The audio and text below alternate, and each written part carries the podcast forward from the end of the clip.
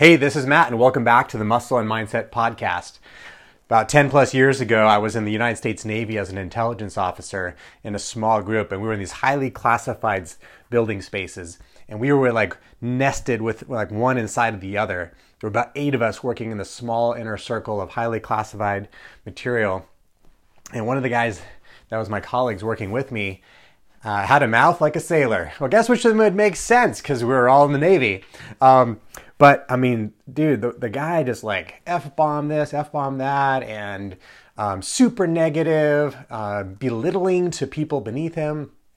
It was, it was just crazy. And like, you know, I, I would generally be able to like filter out all the F bombs from my language, but I was just in this environment where I was inundated by it. So let's take that and then look at another example of they have these fish that if you have them in a fish tank, they'll grow to a certain size. You put them in a pond, they'll grow even bigger. What's the underlying principle between both of these? It's that that your environment has a huge impact on your life. Right? So my wife Natalie, she even saw that when I was in the Navy and when I'd come home, I would act like the people I'd been around all day. And she's like, uh-uh, that whole military stuff doesn't fly in my house. And I have to catch myself and be like, oh, she's right. Like, I can't treat her that way. You know, sometimes guys will make fun of each other, call each other names, only the people we like, right? Which is so weird to her. It's like, why would you do that to each other? I'm like, oh, well, we only do that to people we like. I mean, literally, one of my colleagues, he had a picture under his desk of this guy that he hated. And whenever that guy came around, he would be nice to him and smiling, and he'd get back to his desk and he'd kick the picture. And I asked him one day, I'm like, what what do you do that for? You're super nice to that guy and you treat everyone else um, kind of like you're an a-hole. Like, what's up with that? And he's like, oh, I hate that guy. I'm like, and so you treat him nice? Yeah, I want him to go away. Right? And then everyone else, he like he kids with them, he messes with them, he plays with them, he teases them, he calls them names, right? And that was the way in the military of showing attention and affection, which did not fly at all in my marriage relationship. So I had to make sure that I created the proper buffers and the proper boundaries there but that environment has a huge impact.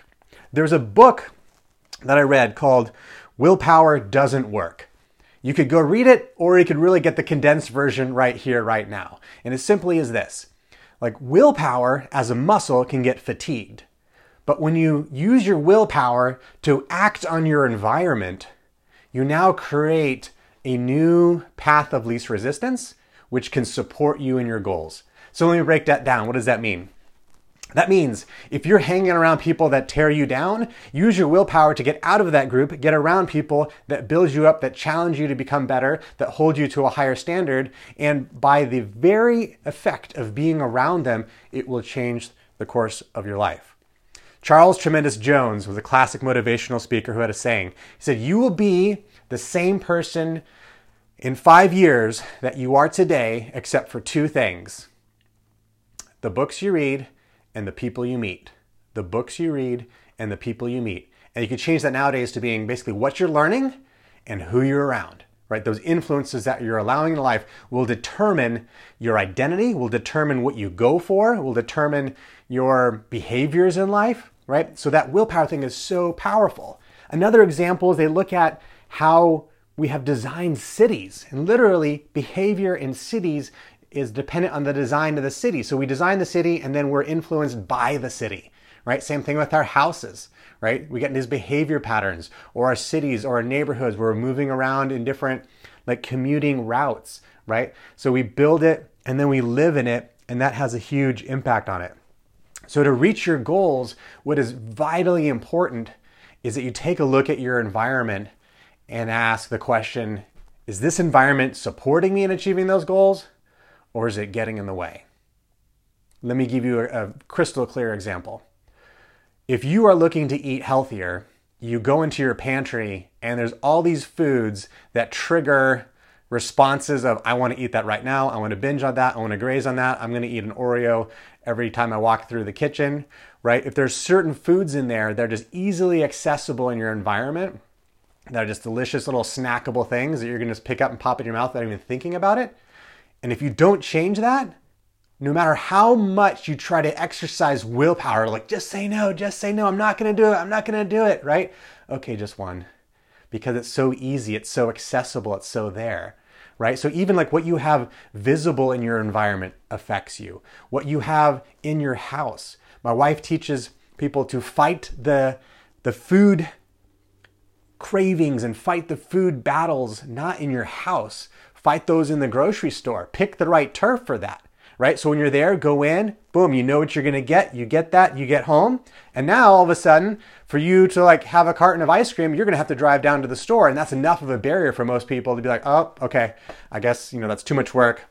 I'll eat something else. But if it was in the freezer, they'd pop it open, grab a spoonful, or maybe more, right? Because it's in the environment.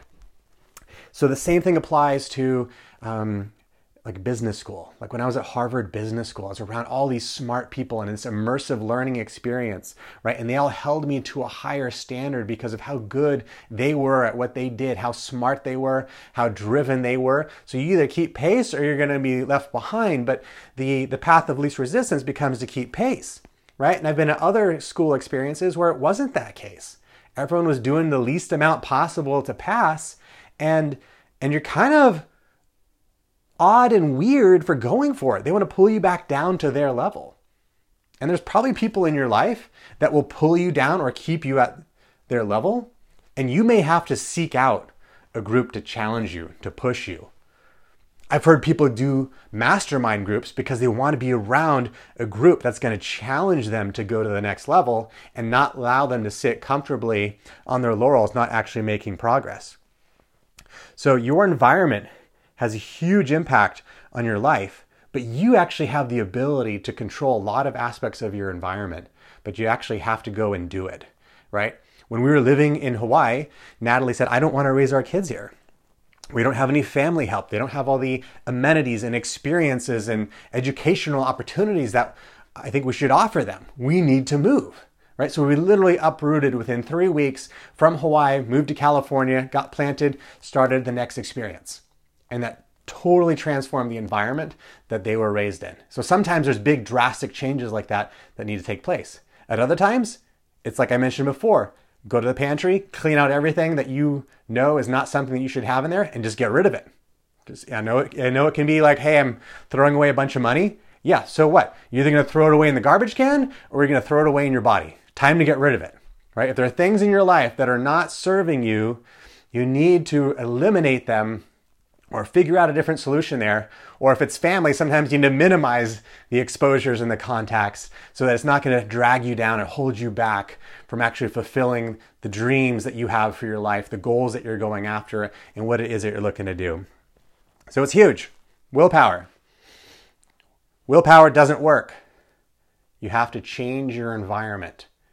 So, my challenge to you today is to look at your environment the physical environment your emotional environment, your social environment. Look at one aspect of your environment that you know needs to change and make a change. Can be something super simple, super small, but just make one change today to begin to work on that environment. And if there's an environment that you spend a ton of time in that you know needs to be a much bigger change, set aside some time and make all the changes necessary so that you can actually live and breathe and exist in such an environment that's going to take you to the next level. Well, thanks for joining me today. Hope that was helpful for you, and I'll talk to you again soon.